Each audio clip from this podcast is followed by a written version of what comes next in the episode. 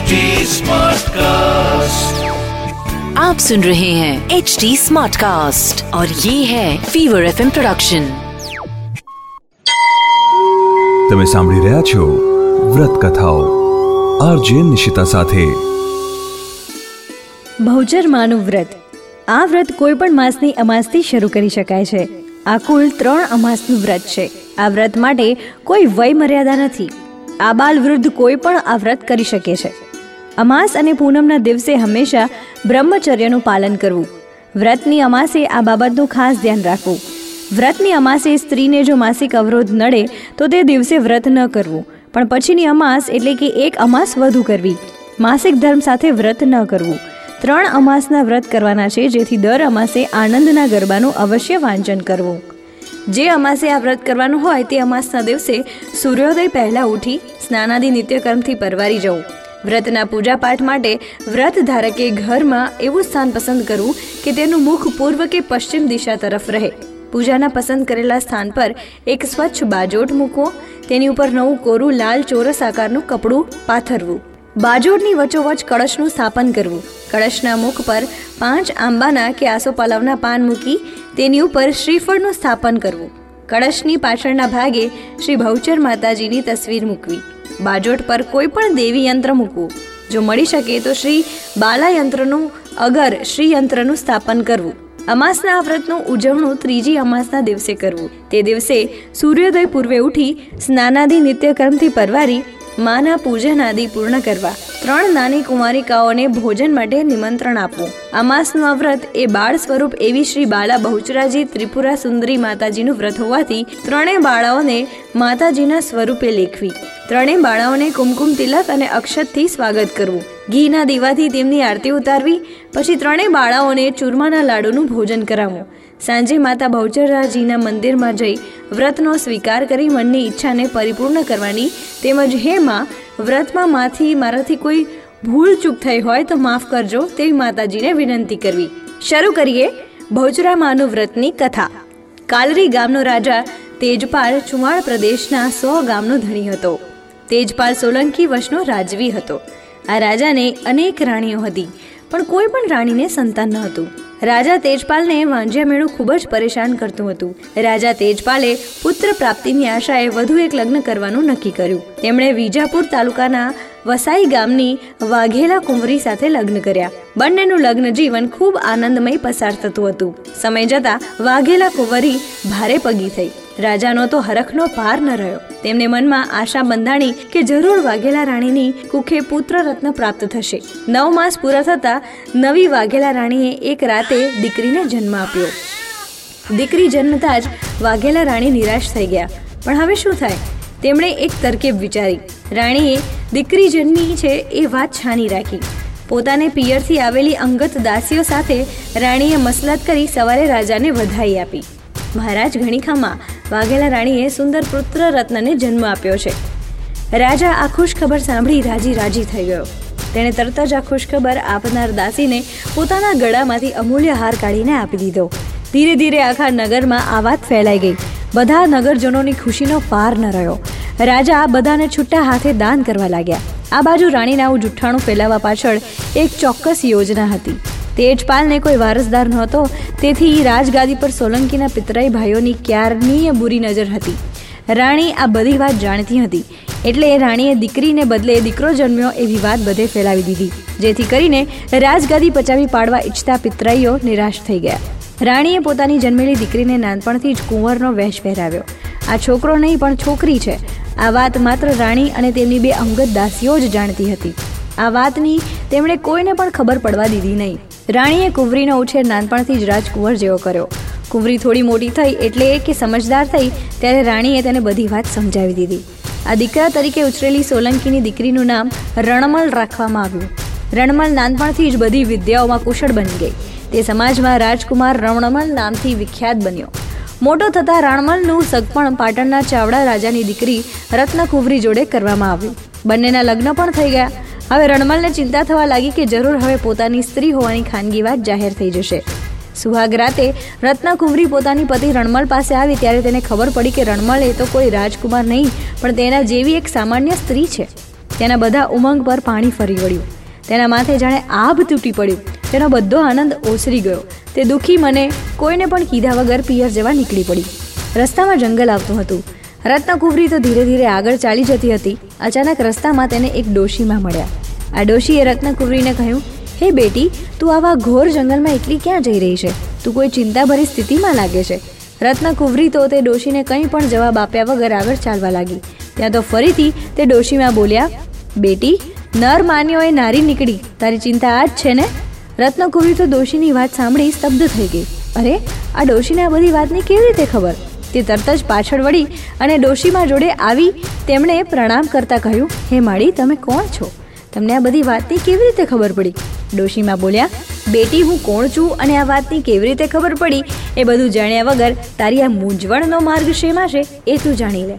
માડી, મારા માતા પિતાએ જેની સાથે મને પરણાવી છે, એ સ્ત્રી છે. મારી જિંદગી વેરાન થઈ ગઈ.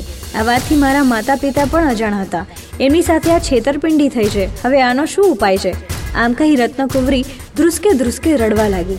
ડોશીમાએ તે કન્યાને માથે હાથ ફેરવી તેને છાની રાખી. પછી સાંત્વના આપતા કહ્યું, બેટી, આપણા ભાગ્યમાં જે લખ્યું હોય તે થયા વગર રહેતું નથી. આમાં કોઈનો દોષ નથી. પણ હવે તું તારા આ દુઃખમાંથી મુક્ત થવા માટે ત્રણ અમાસનું વ્રત કર. આ વ્રત માતા બહુચરનું વ્રત છે. માતા બહુચરાના આ વ્રતથી જરૂર તારી મૂંઝવણનો ઉકેલ મળી રહેશે રત્નકુંવરીએ તરત જ ત્રણ અમાસનું વ્રત કરવાનો સંકલ્પ કરી લીધો. તેણે ડોશીમાને આ વ્રતની વિધિ વિશે પૂછતા, ડોશીમાએ એ વ્રતના નિયમો, વ્રતની વિધિ અને તેના ઉજવણા વિશે પૂરી વાત વિસ્તારથી કહી. રત્નકુંવરી ડોશીમાનો આભાર માની તેમના ચરણોમાં પ્રણામ કરવા જેવી નીચે વળી કે તરત જ તે ડોશીમાં અદૃશ્ય થઈ ગયા. રત્નકુંવરી પિયર પાટણ પહોંચી. પિયરમાં તેણે પોતાના દુઃખની વાત કોઈને પણ જણાવી નહીં, પરંતુ તેનો ઉદાસ ચહેરો તેની માં કળી ગઈ. તેણે પોતાની દીકરીના માથે હાથ ફેરવી કહ્યું, બેટી, તું જ્યારથી પિયર આવી છે, ત્યારથી દુઃખી જણાય છે. જરૂર તારા મનમાં કોઈ વાતનું દુઃખ છે, પણ તું બોલતી નથી. માતાએ દીકરીને પોતાના સોગંદ આપી તેને પોતાનું હૈયું ખોલવા કહ્યું. દીકરી રત્નકુવરી માના ખોળામાં માથું મૂકી દૃષ્કે દૃષ્કે રડવા લાગી. માએ તેના માથે હાથ ફેરવી સાંત્વના આપી અને રત્નકુવરીએ માતાને બધી વાત જણાવી કે, મા, મારો પતિ રણમલ એ પુરુષ નહીં, પણ સ્ત્રી છે. તે લોકોએ આપણી સાથે દગો કર્યો છે. દીકરીની વાત સાંભળી માને પણ ઘણું દુઃખ થયું. તેણે પોતાના પતિ વાઘેલા રાજાને આ વિશે વાત કરી. વાઘેલા રાજા તો રણમલ અને તેના માતા પિતા પર ગુસ્સે થઈ ગયા, પણ પત્નીએ તેમને શાંત પાડતા કહ્યું, રાજન, ગુસ્સે થવાથી વાત બગડી જશે. શાંતિથી આનો કોઈ ઉપાય શોધો. રત્નકુવરી જેવી પિયર આવી કે તેણે માતાને જણાવી અમાસનું વ્રત શરૂ કરી દીધું. પ્રથમ વાઘેલા રાજાએ દીકરીએ કહેલ વાત સાચી છે કે ખોટી તેનો ભેદ જાણવાનું નક્કી કર્યું. આ માટે તેમણે પોતાના જમાઈ રણમલને સંદેશો મોકલ્યો. હે જમાઈ રાજ હે સોલંકી કુળના કુંવર, આપ અમારા આંગણાના મહેમાન બનો અને અમારી સાથે ભોજન લો. સાસરીમાંથી ભોજનનું આમંત્રણ રણમલ કઈ રીતે ઠુકરાવે? મનમાં ચિંતા હતી. છતાં એ તો પાંચસો સોલંકી જવાનોને લઈને પાટણ આવ્યો. ચાવડા રાજાએ અને તેમની પત્નીએ રણમલનું ભારે સ્વાગત કર્યું. તેમને અને તેમના જવાનોને રહેવા માટે અલગ વ્યવસ્થા કરવામાં આવી. તેમની ખૂબ સરભરા કરવામાં આવી. ભોજનનો સમય થતાં તેમને બત્રીસ જાતના ભોજન પીરસાયા. પહેલે દિવસે જમાઈ રાજાની ખૂબ ખાતિરગીરી કરવામાં આવી. બીજા દિવસે સવાર થતા ચાવડા રાજાએ જમાઈને કહ્યું, જમાઈ રાજા, આજ તો અમારે હાથે તમને હળદર, ચંદન, દૂધથી નવડાવીશું. આપ નાહવા માટે તૈયાર થઈ જાઓ. રણમલ તો નાહવાની વાત સાંભળી ચમક્યો. તેને થયું કે જો આ બધા મને સ્નાન કરાવશે તો જરૂર મારું સ્ત્રી હોવાનું રહસ્ય ખુલ્લું પડી જશે. તેથી રણમલે પ્રથમ તો આનાકાની કરી, પરંતુ સસરા તો આગ્રહ કરી જેવો જમાઈનો હાથ પકડવા ગયા કે રણમલ તરત જ ઝાટકો મારી પોતાનો હાથ ખેંચી લીધો અને ત્યાંથી ભાગી પોતાના ઘોડા પર સવાર થઈ ગયો. સસરાએ તેને રોકવા પ્રયાસ કર્યો. તેણે નગરના તમામ દરવાજા બંધ કરવાનો આદેશ આપ્યો. પણ રણમલ તો પોતાની ઘોડી કુદાવીને ગઢ ઓળંગી બહાર નીકળી ગયો. આ બાજુ પાંચસો સોલંકી જવાનો અને ચાવડા રાજાના લશ્કર વચ્ચે તલવારો ઉછળી. પણ રણમલ નાસી છૂટતા દરવાજા ખોલી નખાયા એટલે સોલંકી જવાનો પણ રવાના થઈ ગયા. રણમલ ઘોડીને પાટણના ગઢનો દરવાજો કુદાવી દક્ષિણ દિશામાં આવેલા જંગલ તરફ નીકળી ગયો. આ જંગલ તે જ હતું જ્યાંથી રત્નકુંવરી પિયર પાછી આવી હતી. રણમલની ઘોડી સડસડાટ દોડતી હતી. અચાનક એક કૂતરી પણ તેની સાથે દોડી રહી હતી. બળબડતા તાપમાં રણમલ સોલંકીને ભારે થાક લાગી ગયો હતો. તેને અકળામણ થતી હતી. થોડીવાર આરામ કરવાનું વિચાર્યું. ત્યાં તેની નજર એક નાનકડા જળાશય પર પડી. જળાશયની બાજુમાં બહુચર માતાનું સ્થાનક હતું. એ જળાશયને કાંઠે વરખડીનું એક વૃક્ષ હતું. અહીં તેણે થોડો આરામ કરવાનું વિચાર્યું. તે નીચે ઉતર્યો. તે સમયે સાંજ ઢળી હતી. કોઈ દેખાતું ન હતું વિશ્રાંતિ હેતુ માથાના વાળનો વાળેલો અંબોળો છૂટો કરી શાંતિથી બેઠો. પેલી કૂતરી પણ ત્યાં આવી. તે જળાશયમાંથી પાણી પીવા લાગી. પાણી પીને ગરમીમાં ઠંડક મેળવવા એ છીછરા જળાશયમાં આળોટવા માંડી અને ત્યાં જ એક ચમત્કાર થયો. એ કૂતરી કૂતરી મટીને કૂતરો બની ગઈ. રણમલ આ જોઈ ભારે અચરજ પામ્યો. તેના મનમાં કંઈક નવો વિચાર સૂજ્યો. તે તરત જ પોતાની લાલ ઘોડીને જળાશયમાં ઉતારી. લાલ ઘોડી પણ ઘોડો બની ગઈ. આ જળાશયનું પાણી ચમત્કારિક હોય તેવું રણમલને લાગ્યું. તેણે પણ જળાશયમાં ઉતરવાનું વિચાર્યું. તે વરખડીના વૃક્ષ પર ચડીને દૂર દૂર નજર કરવા લાગ્યો કે કોઈ આવતું તો નથી ને? તેની ખાતરી કર્યા બાદ તેણે પોતાનું દેહ પરિવર્તન કરવાના હેતુ માટે ઝડપથી પોતાની સ્ત્રી દેહને નિર્વસ્ત્ર કરી એ જળાશયના પાણીમાં ઉતર્યો. માં જગદંબા બાલા બહુચરાજીની કૃપાથી એ નારી મટી નર બની ગયો. પોતાનું આવું પરિવર્તન જોઈ તે ખૂબ જ રાજી થઈ ગયો. તેણે બહુચર માતાના સ્થાનકે માથું ટેકવ્યું, પછી ફરી આ વરખડીના વૃક્ષને શોધવું મુશ્કેલ ન બની જાય, તે માટે તેણે વરખડીના વૃક્ષ પાસે ત્રિશુળનું એક ચિહ્ન ચિતર્યું. પછી પોતાના લાલ ઘોડા પર બેસી પોતાના ઘેર આવ્યો. ઘેર આવી તેણે પ્રથમ આ ખુશીના સમાચાર માતાને આપ્યા. માતાનો હરખનો પાર ન રહ્યો. આ બાજુ રણમલની પત્ની રત્નકુંવરીને બહુચરા માતાજીએ સ્વપ્નમાં આવીને કહ્યું, બેટી, તે મારું આ અમાસનું વ્રત પૂર્ણ શ્રદ્ધાથી કર્યું છે. આ વ્રતના ફળ રૂપે તારો પતિ સ્ત્રીમાંથી પુરુષ બની ગયો છે. હવે તું તારે ઘેર જા. રત્નકુંવરીએ પોતાની માતાને પોતાના સ્વપ્નની વાત જણાવી. માતાએ પોતાના પતિ ચાવડા રાજાને આ વાત કરી. બધા આ વાતથી ખુશ થઈ ગયા. ચાવડા રાજા અને તેમની રાણી પોતાની દીકરી રત્નકુંવરીને લઈ તેના સાસરે મૂકવા આવ્યા. રત્નકુંવરીએ પોતાના પતિ રણમલને પોતે અમાસનું વ્રત કર્યું અને પોતાના સ્વપ્નમાં આવી બહુચરા માએ જે વાત કરી તે બધી વાત જણાવી. રણમલ અને રત્નકુંવરી મનોમન માતા બહુચરાનો આભાર માનવા લાગ્યા. પછી રણમલ પોતાની પત્ની રત્નકુંવરી પોતાના સાસુ, સસરા તેમજ માતા પિતાને લઈને જે જગ્યાએ પોતે નારીમાંથી નર બન્યો તે સ્થળે આવ્યા. રત્નકુંવરીએ પોતાના પતિને કહ્યું, હે પતિદેવ, આ જગ્યાએ તો મને એક ડોશીમાં મળ્યા હતા અને તેમણે જ મને આ અમાસનું વ્રત કરવાની સૂચના આપી હતી. રત્નકુંવરીને ખ્યાલ આવી ગયો કે દોષ, તે દોષી બીજું કોઈ નહીં પણ શ્રી બાલા બહુચરાજી જ હતા. તેમની કૃપાથી જ આ બધું થયું છે. રણમલ સોલંકી તે સ્થળે શ્રી બાળા બહુચરા ત્રિપુરા સુંદરીનું મંદિર બંધાવ્યું.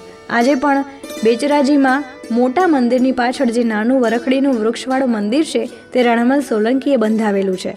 અસ્તુ અસ્તુ. આવી જ બીજી વ્રત કથાઓ તમે સાંભળી શકશો એચટી સ્માર્ટકાસ્ટ ડોટ કોમ પર અને બીજા લીડિંગ ઓડિયો પ્લેટફોર્મ્સ પર.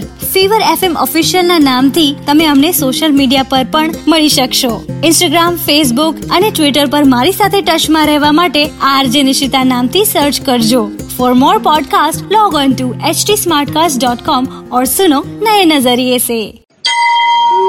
તમે સાંભળી રહ્યા છો વ્રત કથાઓ આરજે નિશિતા સાથે आप सुन रहे हैं एच डी स्मार्ट कास्ट और ये था fever F production HD Smartcast.